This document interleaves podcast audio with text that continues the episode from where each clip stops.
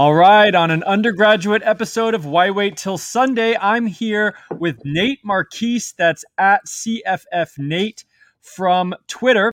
Uh, and he is a perfect guest for our pod because he specializes in college fantasy of all kinds, uh, redraft, uh, even dynasty, and DFS. So, after the intro, we are going to get in to all things CFB fantasy in one moment. Hello and welcome to Why Wait Till Sunday. I'm your host, Alfred, and I am here with a very special guest tonight. This guy's got it all, everything you could ask for. Longhorn fans are excited about Bijan Robinson, number five. This is a guy that comes in as the number one running back recruit in the country. Elite, elite, elite. Back to the ground with Robinson, who spins and then tries to bounce it. A stiff arm, another one as he rides it, keeps his balance. They're going to say step down. He's got tremendous upside. By Stevenson, a little bit of pressure as he launches it downfield. Touchdown, Sooners, the breakout freshman, Marvin Mims.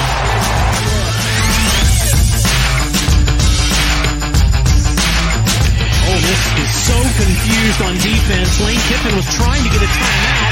Instead, it's a first down, and it's a touchdown for Utah.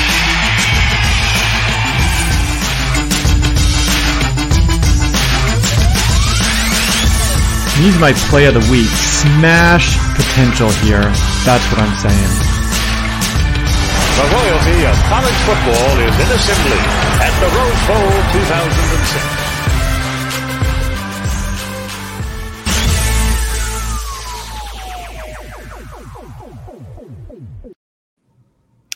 So, we are very excited to have Nate here, and uh, welcome to the show, man. How's it going?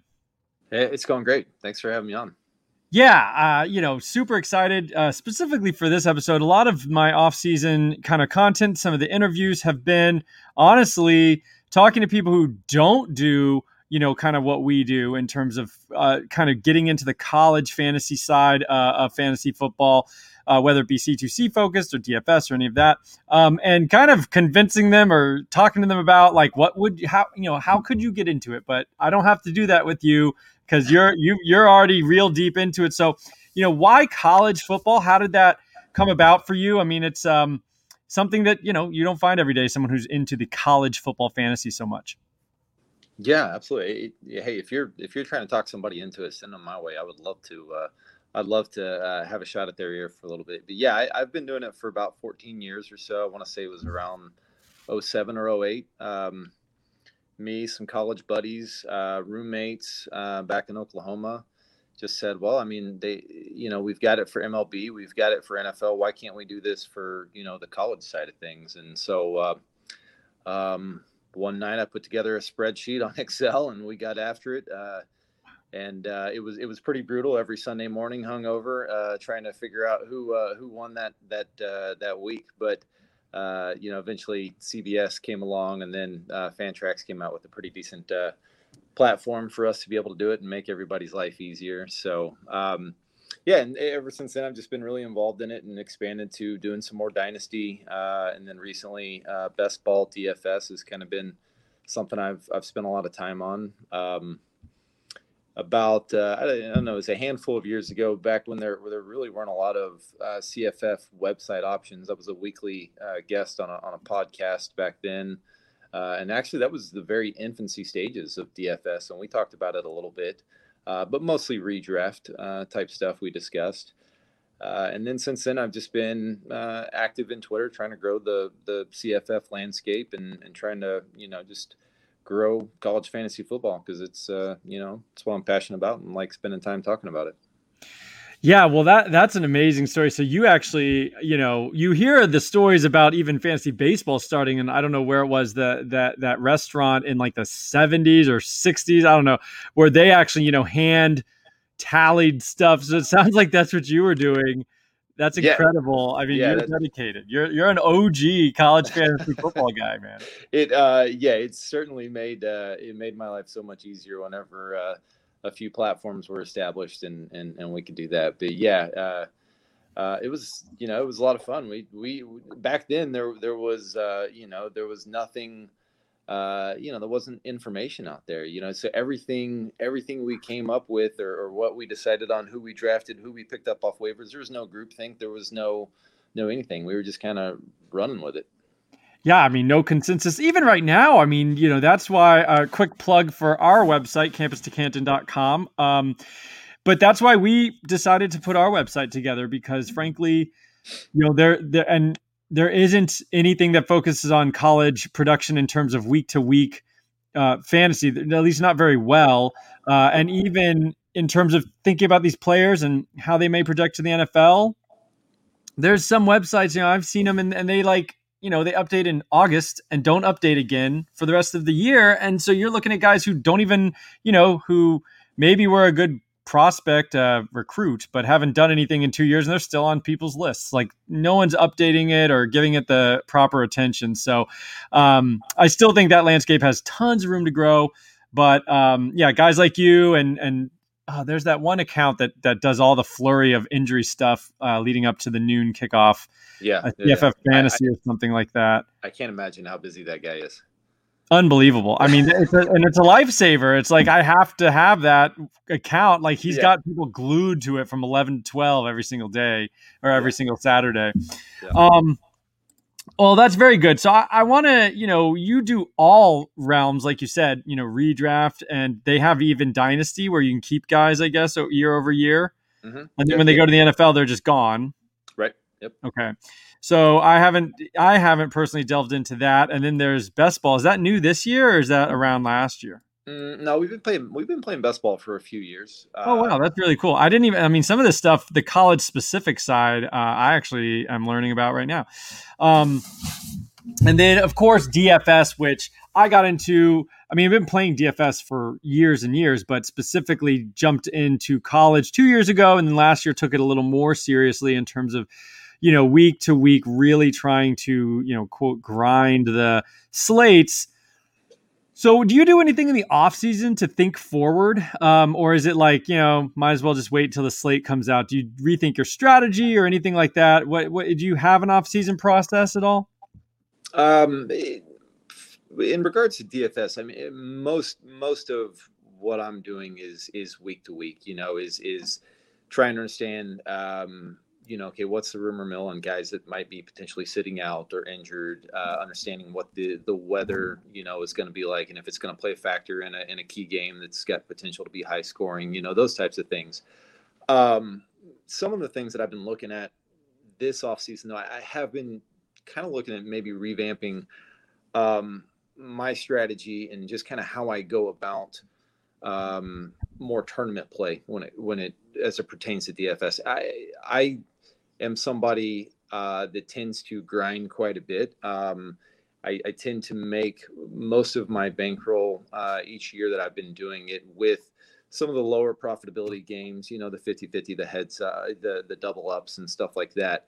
And so, um, kind of rethinking how I'm looking at, at a, you know, the tournament play, understanding that you know it's it's not a computer essentially that i'm playing against. I'm playing against people and and really trying to evolve the way that i'm thinking into okay is you know does the lineup that i'm putting together what is its ceiling you know if these guys hit? And then okay is everyone else going to hit with this exact same lineup or something really really similar to it too? So trying to find that balance of uh, guys that I like, uh, that I that I project to do really well that week, but also understanding, okay, what's the ownership percentage and how is that going to play into um, this particular thing? Because the margins are just so razor thin when it comes to the tournament play. I mean, the difference between ninth and 109th could be five or six Yard. points. Yeah? I mean, I mean, one, yeah. one, guy fumbling, one guy fumbling, or, or you know, um, Cam'Ron Harris getting stuffed at the one and D'Eriq King's the one that gets to take it in, you know, right. something like that. That's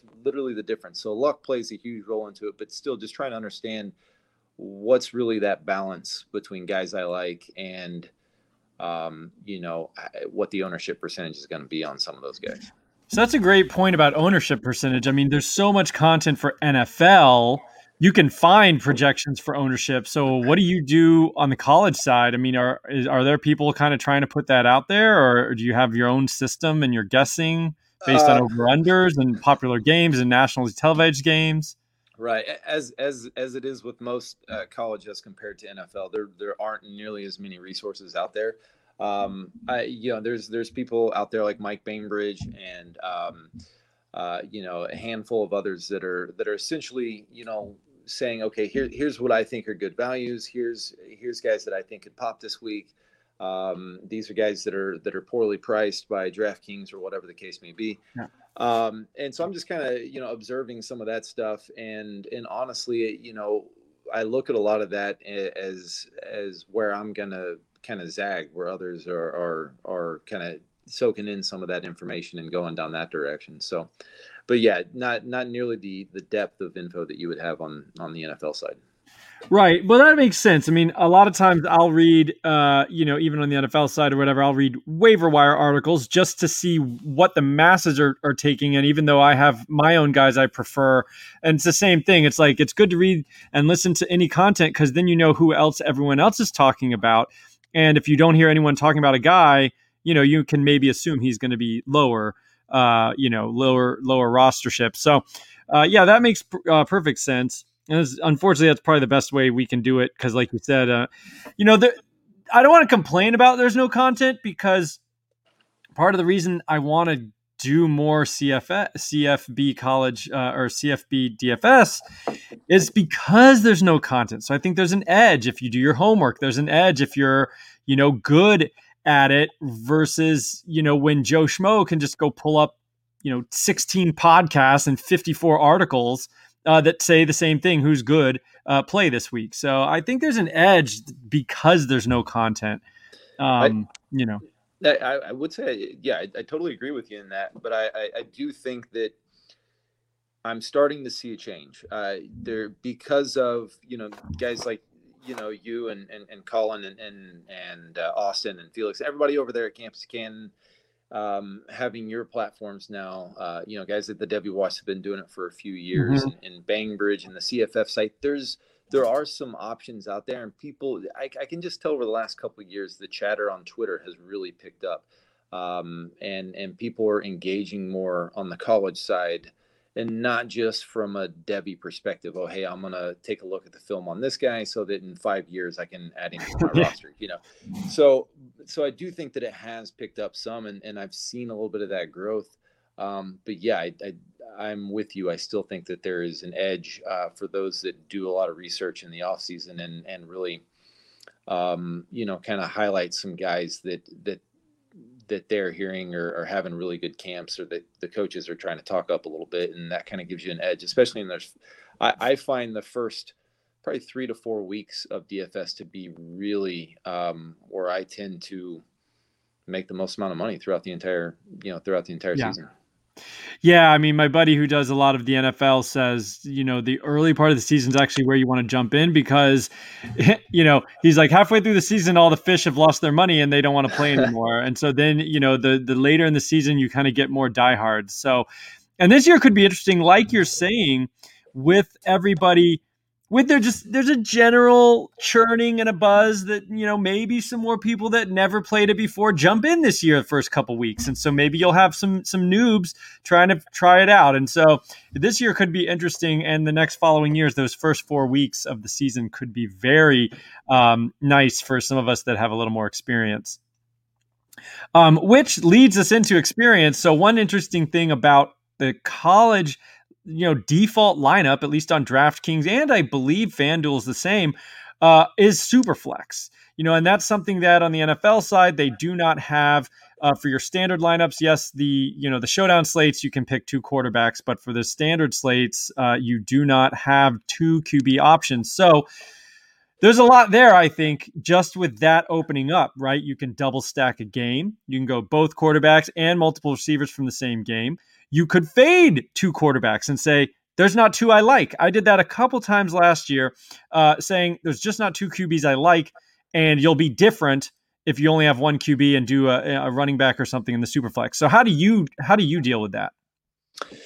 Um, I, I would say for for the most part, where I do like a, a super flex double stack, where I've got multiple Q, I got both QBs, and then I've got receivers of both QBs uh, stacked together. There is something I usually consider more in a, in a tournament style setup where if I if I miss on a couple, um, I'm not going to cash screw it. I, I, don't really care. But the, if I hit on both of them, especially if one of them does happen to be not a chalk pick, um, then I think it can be effective. I worry about it less in, in some of the lower profitability type games. Um, okay. I'm I'm really not as concerned in that situation. I'm I'm just concerned more. Okay, I just need to find a way to accumulate points to put me in the top half. Sure. Um, versus I don't I don't need to just you know strike and hit on every one of these particular picks. Uh, but yeah, I do think it can be effective. I, I think that you know, for instance, this year, um, if you're looking at like a you know a particular chalk setup with a couple guys like say Bryce Young and Metchie, and then you pair those with you know Georgia State's Quad Brown and Sam Pinckney or something like that is just an example. Um, I, I think that there's opportunity there for sure. Yeah, and it, it's certainly an interesting wrinkle that I really like. I mean, that's one of my most fun things is the fact that you know I think uh, you know the NFL side would be a would would be good. I think to do Superflex, but um, yeah, it's a really fun special component to the college side.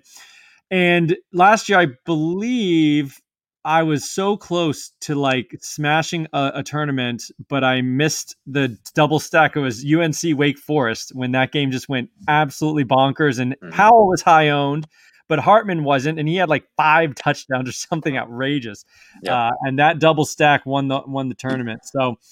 Uh, you know, very interesting things, but then you can be very different. Again, I play a lot of tournaments. I don't do a ton of of 50 50s in the college game because I feel like the scoring is so wild that I and I could learn from you. I mean, I feel like it's hard to feel comfortable with a lineup that's going to be 50-50 because the the scores are just so high like you can just, you know, fade a game and not even realize it that goes 50 to 49 because college is just insane. Whereas in the NFL, you can kind of be a little more calculated and say, I think this is a safe cash lineup so I'd like to hear more about that. You know, you say you play a lot more 50 50s and talk me off the ledge thinking it's so dangerous. Yeah. Um, so for me, I just feel like with something like a 50 50, um, if I can, if I can, against a just standard DFS player that probably hasn't done as much research as I have, I feel like I have a better shot at finishing in the top half.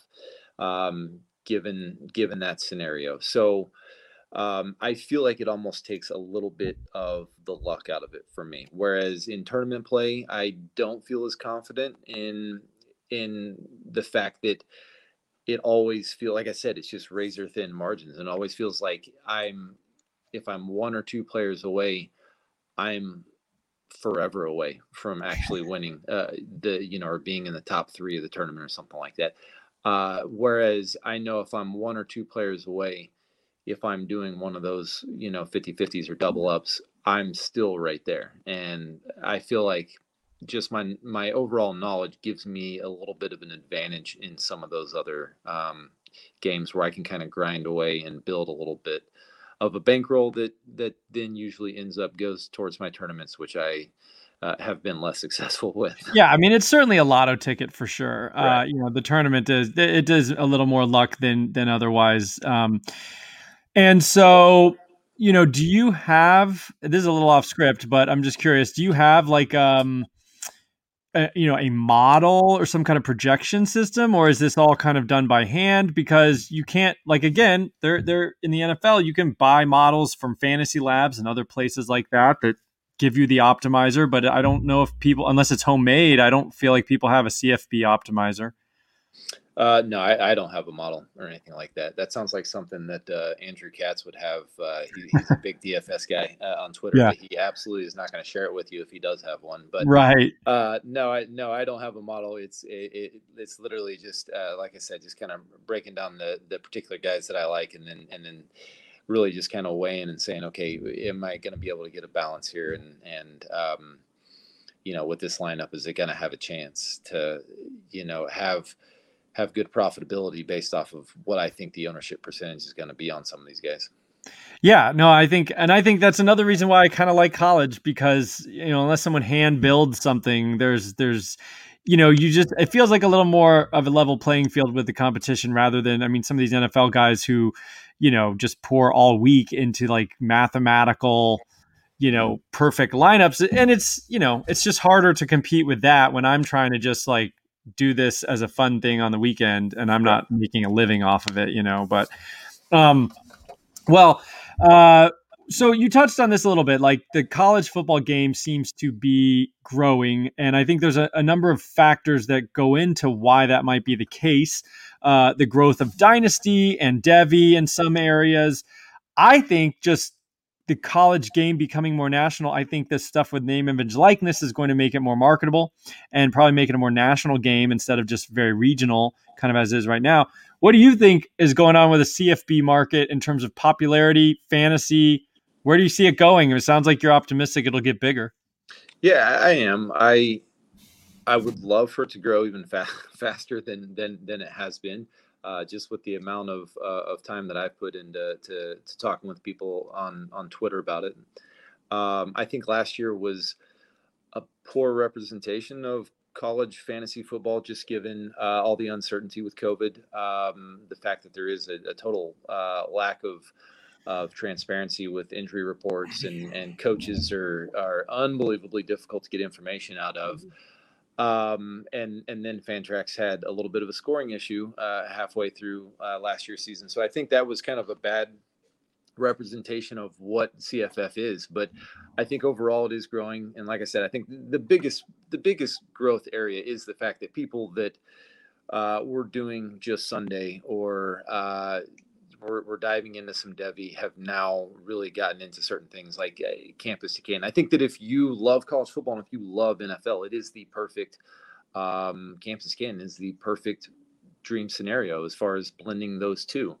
Um, I I'm like I said, I'm a big proponent of best ball. I do think that it's a gateway type of uh, format. And, you know, you can get these guys that don't want to do all that. You know, they want to play college fantasy football, but they don't want to grind through the week to week research of trying to find out which guys might be suspended, which guys might have an ankle injury that Mike Gundy's not going to talk about ever. Right. Um, and, and it allows you just to kind of draft it and quit it and then be done with that season. If you like it, then you can dive a little bit deeper the following season. I've been a big proponent. It's been, um, you know, I, I, I, tweeted out a while back about what I think makes a successful college fantasy football uh, league and, and how you can have uh, a lot, you know, less attrition, more uh, participation from from owners is one thing that I think is actually doing a best ball uh, lineup setup. So you, you draft like normal, you do your transactions, your your waiver wire transactions, your dra- your trades like normal except for you don't have to set lineups on a weekly basis. And so it takes out the guessing game of um, of who's injured, who's not. And you don't have to worry. Nothing's more frustrating than getting that zero spot uh, late in the day because the Washington State quarterback isn't going to play that day, and nobody knows about it until ten thirty at night. So, yeah. Uh, so I, am a big proponent of that. But yeah, I think overall there there's growth, and I think it's going to continue to grow the more people get into Devy and Campus Can. Um, the Best Ball CFF is that hosted, I would assume, by Fantrax. Uh-huh. Right? Yep. Is that right? Yep. Mm-hmm. I'm gonna have to get in on some of those. Maybe if you if you do a league, I, would love to jump in. I have not done a best ball college side. I'd love to try that out this year. Um, all right, so we got some quick hitters now. Just on the college side, I want some of your predictions, your feel for for some of the you know actual teams and players that we're going to be dealing with this year. Um, so Who's your favorite undervalued offense heading into 2021? Uh, I like I like Western Michigan this year. And there's you can really never go wrong with MACtion. Uh, right. I think, they've, I think they've got a lot of really really nice pieces. Um, uh, Eleby showed he's a he's a good quarterback. 18 touchdowns, two picks, a handful of rushing touchdowns last year. I think Skyy Moore is going to really slide in that D'Wayne Eskridge role. I hope so. Jalen uh, Jaylen Hall's one of the better deep threats. Jefferson proved he's a workhorse. I just think they've got a lot of pieces to put up um, a bunch of bunch of points this year. Yeah, Mac- also, action's always a good time. I was going to say, I'm also really interested to see, especially from a DFS standpoint, how they price out early on Western Kentucky with all the changes they had. The new air raid system, the guys coming in with the with the OC that they're super familiar with. I, I, I'm curious, kind of how that's going to play out the first few weeks. They're one of the more intriguing offenses early on. Oh man, I will be all over Western Kentucky stack. Um, but I mean, it probably won't be on the main slate. I guess if they play on a weeknight game, right? you know, maybe they will be, but I would love to go Zappe and, you know, some of his receivers, Joshua Simon. Oh gosh, yeah, that I've been a big like, and it, you know, I do, we do a lot of obviously C2C, but like I'm still fine with Zappe late in the C2C. I think there's a chance he go, goes to, you know, has a big season, goes to the Senior Bowl, and then gets drafted. I mean, I, I think he's legit. I did a, a full on you know, hour long film review earlier this offseason. And I think he's got a real live arm. I mean, I think he's he's not just some guy who was only doing the five wide, you know, air raid, although, you know, that is what they did. But I think he's got some real real talent in that arm. Um, what about a uh, yeah, a a P5 uh, underrated offense? I like UCLA this year. I, I like um, I like what Chip Kelly's done. They've gone from like like 95th his first year in points scored, 80th the second year, and the last year they bumped all the way up to 20th. They're bringing back DTR, uh, Brittain, ba- Brittain Brown, Charbonnet in the backfield, uh, Philips. I mean they've they've got um, Dulcich, hell of a tight end. Mm-hmm. I just think they got they got a lot of really nice pieces, and I mean Chip Kelly's got a system, man. He's got it down, and they look to be rolling. Yeah, I like that call a whole lot because UCLA and they've been so trashy for a while, and I think they could surprise some people. I really do. Um, I am a bit of a sucker for. I know this is. I mean, I live in Atlanta, so it's kind of a homer pick, but I really like what Georgia Tech is doing. I think they could be very fun, um, at least from a fantasy perspective, especially with Jeff Sims and uh, Gibbs back there, and I like some of their receiving options as well. So. Um, I think this is, you know, I was talking about an off-season process, and I haven't necessarily like formalized this, but I do think it's worth thinking about some of the who do I like right off the bat that's going to surprise people, and you can jump, you know, those first couple weeks and and have low ownership of some of these offenses that you like and everyone else might be kind of forgetting about until they show it. Uh, so I do think it's worth thinking through some of the stuff. So um, all right, what program, you know, from a DFS angle, from an offensive production angle, is going to disappoint? And you can go G5 or P5. Um, I will. This this is gonna so so I'm an OU grad, so this is gonna sound like homerism on on my part as well, since since you just went Georgia Tech. So I actually have concerns about Texas after watching the spring game. I know everybody's really excited about Sark being there. Um, I get it. His his track record's fantastic. Uh, the offensive line was terrible in that game. Uh, both quarterbacks uh, looked really rough. I know that Card's got the talent. I don't think he has a pocket presence yet, which is going to be a problem if that offensive line struggles. So I think if if whichever quarterback gets the nod, and apparently Sark uh, said today the one that's going to get the nod is just going to be uh, the one that he just feels like at the time, or he's just going to shoot from the hip, is what he what he was saying. It was kind of a weird way to put it. Yeah. Um, you, you pay him eight million dollars just to just to throw a dart, apparently. But um, whoever gets if, if they if they don't you know get it together, then that's really going to affect some of those other weapons they got with Bijan and, and Whittington and and and Moore and, and Amare and all those guys. So that that that little bit of concern there. Yeah, no, I think uh, I think that's very warranted. You know, I, I just all the news coming out of Texas in the spring that they, you know, classic cliche. You have two QBs, you don't have any, and you know, no one taking a step, no one establishing leadership uh, under center. I'm a little worried about Texas as well. I mean, you just everyone assumed it would be Card, obviously, but like Thompson's there, and now they have this weird battle. And I, think that's bad for a team. Honestly, I don't know why coaches do this. Like, just name a guy because quarterback develops the identity of the team. Even, you know, just pick a guy, and so the team can kind of rally. I think it's it's just never really great. I think to do it this way, but avoiding transfers. That's every coach is terrified of the. back That makes sense. That's yeah. That's, no, that makes that's sense. really it. Yeah, well, and this and now that you can just leave with no strings attached, I mean, uh, it is what it is. But like, Yeah, I don't know. You you can't worry about the second string guy transferring. I mean, you got to do what's best for your starting, you know, seven or eleven. But anyway, I think that's a pretty good call, and I think, you know, again, thinking ahead, week one, week two, fading Texas because everyone's going to be all excited about Sark coming off the Bama year last year. You know, uh, could be beneficial. All right, breakout freshman. I, you know, you can give me multiple positions. I know I said any position. If you have a couple, I'd love to hear them because that's always a fun thing to talk about. Yeah. Um, so flip side to Texas, I, I, I don't think um, I would have. If you'd asked me this question two months ago, this would not have been my answer. But um, Mario Mario Williams at Oklahoma. Uh, you can't deny the fact that the coaches have just been talking him up all spring, and then they backed it up by he went out there and actually started the spring game. Uh, I know Theo Wease is hurt, um, and and Haselwood still apparently is still trying to recover from last year's knee injury. Um, a lot of people think that that those were major roadblocks for him to get playing time early. I don't think so. I actually think I can see them running Mims, Williams, and even Mike Woods out there quite a bit together. Um, and if you've got, you know, the wider, even the wide receiver two for Oklahoma early on, I mean, this guy's going to be a day two uh, pick. I mean, he's just been, he's been pretty dynamic um, early on. So, but yeah, those, I would say he's, he's the one that tends to stand out the most for me. Um, I don't know. Give me give me a couple guys that you, you're thinking. Maybe I'll think of uh, of uh, a running back or quarterback here that kind of pops in mind.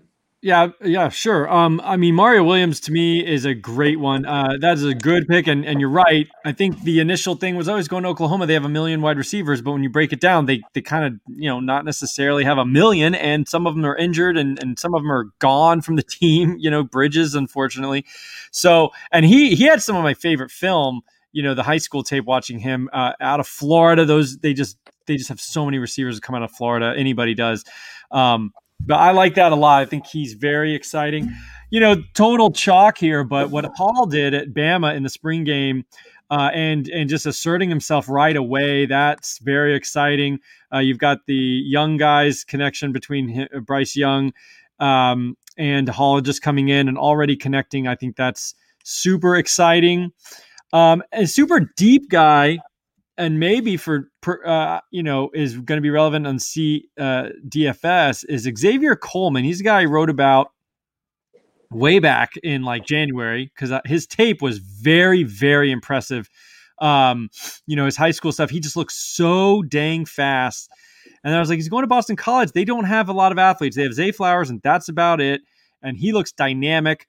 And then their other running back, Bailey or whatever, transferred, and he stinks anyway. But like, I'm like, they don't have a running back.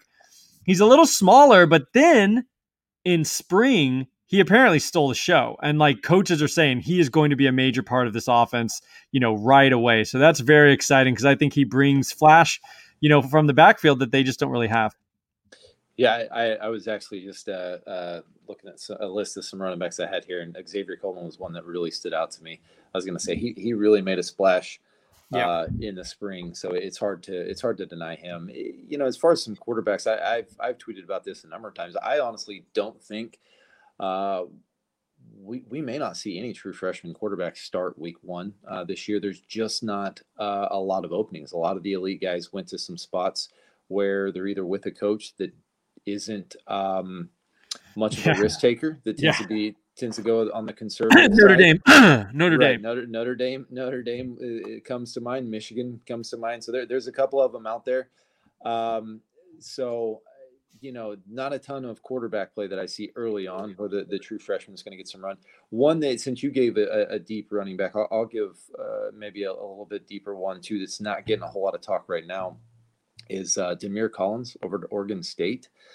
Um, I know very that, deep cut. Yeah, so they they obviously have a really good track record of what they're doing with running backs, um, and and the fact that there's opening there now, and he is a he is a four star guy. He was a low four star guy. He's on the smaller side. I want to say he's only like 5'8", 190. Don't quote me on that, but he, he's he's a little bit of a smaller guy, considered all purpose back. Uh, but his film looks nice. Uh, and there's opportunity there. So um, that's one that I would kind of take a look at. Um, that that could be a play for DFS. Um, you know, those first few weeks that maybe other people aren't looking at.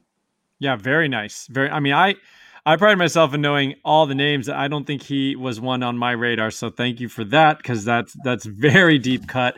Um, and Oregon State might be a, a sneaky like plucky little like quality team. I mean, I think people usually think of Oregon State as a total pushover, but um, I've heard some decent things about you know their season last year was actually you know everything in the Pac-12 was a disaster, but um, with COVID. But I think they they are building a little something in Oregon State, maybe. Um, all right, so a sophomore riser uh, that kind of you know didn't necessarily explode as a freshman, but you still think could make a big run. I kind of gave an example in the show sheet here, like a Treylon Burks, who was quiet but sneaky good in freshman year, and then obviously went nuts last year. Now everybody knows his name. Yeah, I'm I'm gonna totally regret doing this because I have a uh, a best ball draft coming up uh, next starting next week, and I know the guys in this league are are definitely gonna try to snipe. Uh, but this this one's easy for me. It's DeWayne McBride over at UAB. Um, I am a huge, huge fan, and and uh, I'm actually, like I said, I'm tired of pumping uh, sunshine for this guy because he's gone from his ADP when we first started doing mocks a couple months ago. He was going around 10, 11, and now I've seen him go as early as round six. So, um, you know, that's a workhorse job. Spencer uh, Spencer Brown had that one for a number of years. DeWayne McBride's better. Uh, he's more talented. He's a he's a much better athlete. Um, so I think he will uh, put up you know big numbers with 250 plus carries potentially there at UAB. Oh wow, that's a great one. So again, first couple weeks, if UAB's on the slate, everybody just DeWayne McBride. Don't even think about it. You know he's probably going to be priced almost near the minimum as a true freshman. So uh, that's or no, I guess he's a sophomore riser. So still, but a guy who didn't get anything last year because Spencer Brown was the workhorse. So yeah, I love that. Looking at teams that routinely do give just workhorse role. I mean, that's what you want. So, um, my my guy is uh, I really I'm still want Jalin Hyatt to be a thing. I love that guy. I think he's so good, and uh, you know, with Heupel's offense, maybe we will see it. Uh, but there's a number of guys at Tennessee that could kind of pop. I'm still betting on Hyatt myself. Um, Heisman favorite. Love to talk about this. Give me your favorite, and then a super sneaky dark horse. I'll go with Bryce Young. Um, you know, I, I, think it really comes down to three guys: Young, Rattler, and DJU. I think that you're going to have to be in contention. I'm not sure that that JT Daniels will be able to put up the numbers. So I like Bryce Young in this scenario. Um, as far as my dark horse, I already mentioned him as an offense that I think is really, really trending in a good direction, and that's uh, DTR Dorian Thompson. Yeah, I uh, you know I I think that uh, yeah, I mean, I would like to say somebody like Desmond Desmond Ridder. I don't know that G five is going to get the votes, but I think that DTR could maybe swing a lot of those West Coast votes, and and maybe they make the New Year's Six bowl or something like that. Yeah, I mean, if he goes crazy and puts that team onto their back, and they're knocking on the, you know, they're knocking on the playoff. If they go like, you know, eleven and one or something like that, who knows?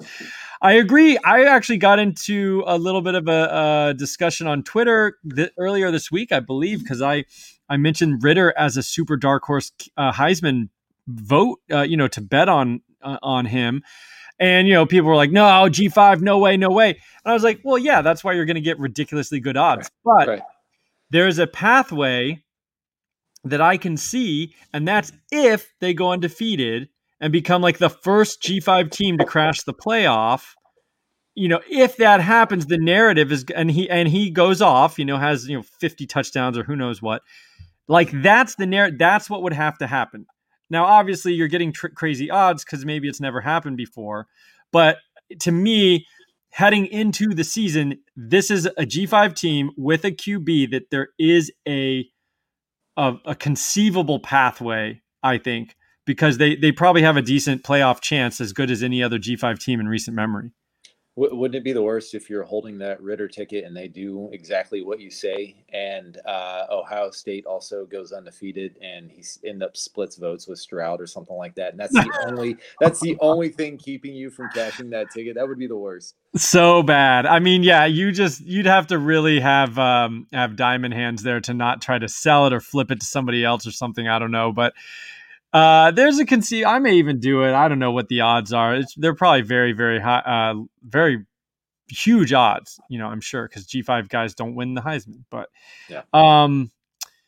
All right. Did you say dark horse for you? Yeah, oh yeah, DTR, you did. DTR, was my dark horse. Who, who, did you like as far as your favorites? Yeah, I mean, I guess Ridder's Ridder's my my dark horse if I would want to say that. Uh, I mean, you got to pick a quarterback. Although I know Devonta just won, but I think I, I, think Rattler, you know, I just that's so chalky, but like he's the odds-on favorite, and I think Oklahoma is going to kind of go nuts on offense this year. Um, I think last year, you know, people kind of dog on Rattler a little bit because he didn't go hyper scoring last year, but it's the first time that offense has not had like a fifth year, fourth year quarterback transfer in the last three or four or five years since they've been so good there's a true sophomore or a redshirt freshman, whatever, second year guy. I think there's a decent chance that, you know, Riley reined it in a little bit and they didn't need him to go crazy. Their defense picked it up in the second half. They didn't have to score 100,000 points a game. Um, I just think he's super good, and I think they're going to let him a little more loose this year. Uh, and you know now Eric Gray super dynamic out of the backfield, but you know all this. I'm just telling it for my listeners. I mean, obviously you know that depth chart like the back of your hand.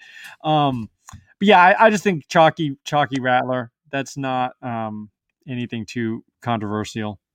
Yep. Uh, all right. So let's see.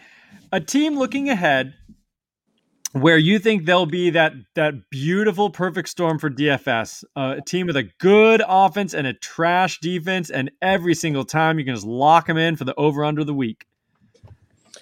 Um, so you have to go. It, you have to go P five here because every G five team pretty much yeah, is no that. You know, no every doubt. MAC game. A- absolutely, yeah. So I, the the the blueprint to this in my mind is Ole Miss, what they did last year. Absolutely, um, yeah. So so if if I can spot a team that I think has a lot of very similar characteristics to what Ole Miss was last year at this time, and you touched on them earlier. I actually this I, I, this sounds stupid just saying it out loud, but I actually think it's Tennessee. Um, Tennessee is going to be a wretched, ugly mess of a defense with all the defections. Guys, yeah, guys leaving. Yep. They've got a new coach in that's going to actually breathe some life into that offense that hasn't had any life in a number of years under Pruitt. So um, and and Heupel's shown that he can be pretty effective in year one uh, as he's bounced around and, and started over a number of programs as the OC or the head coach. Um, they've got some QB options. They looked really good in the spring game, like I said, because their defense looked, looked atrocious. So, um, yeah, I think it's one of those ones where they'll they'll find themselves down early, and Heupel won't quit. He's just going to chuck it all over the field. So I think that they could be one of those. I love that call. That is fantastic. And everyone's going to hold their nose or just not even pick Tennessee players probably, but that could be, you know, a market advantage, I think. That's that's great. You're absolutely right. Couldn't agree with you more. They're going to be trash on defense. um so bad. And uh, I mean, you know, I don't know when the game is, but like a Tennessee Kentucky stack, whenever that game comes along, could be very nice. Uh, and and probably I'll just even right now I can tell you that that game will be low ownership because Tennessee Kentucky. You look at that and you go, oh, gross. But that could be like a 50-50 game. Uh, no problem, I think, because Kentucky, I'm kind of like I kind of like that offense a little bit. Um, you know, as at least as a sneaky, you know, under under thought uh, uh offense. Right. Uh, well, that's great. I love the Tennessee call. Um, thank you so much for coming on. Uh, you know, for everyone listening, he's what C- CFF Nate, right? Yep, at CFF Nate. At CFF Nate on Twitter. Uh, unfortunately, he does not have you know anything else website or anything that you can get but you follow him on twitter and and he'll chop it up with you. Uh, obviously knows a ton about the game that we really all like here. Uh, and you know i would love to have you back on you know when we're grinding in the season and, and talk about some of the slates. That'd be awesome man. Anytime. All right, dude. Well, take it easy, and uh, thanks everyone for tuning in to Why Wait Till Sunday.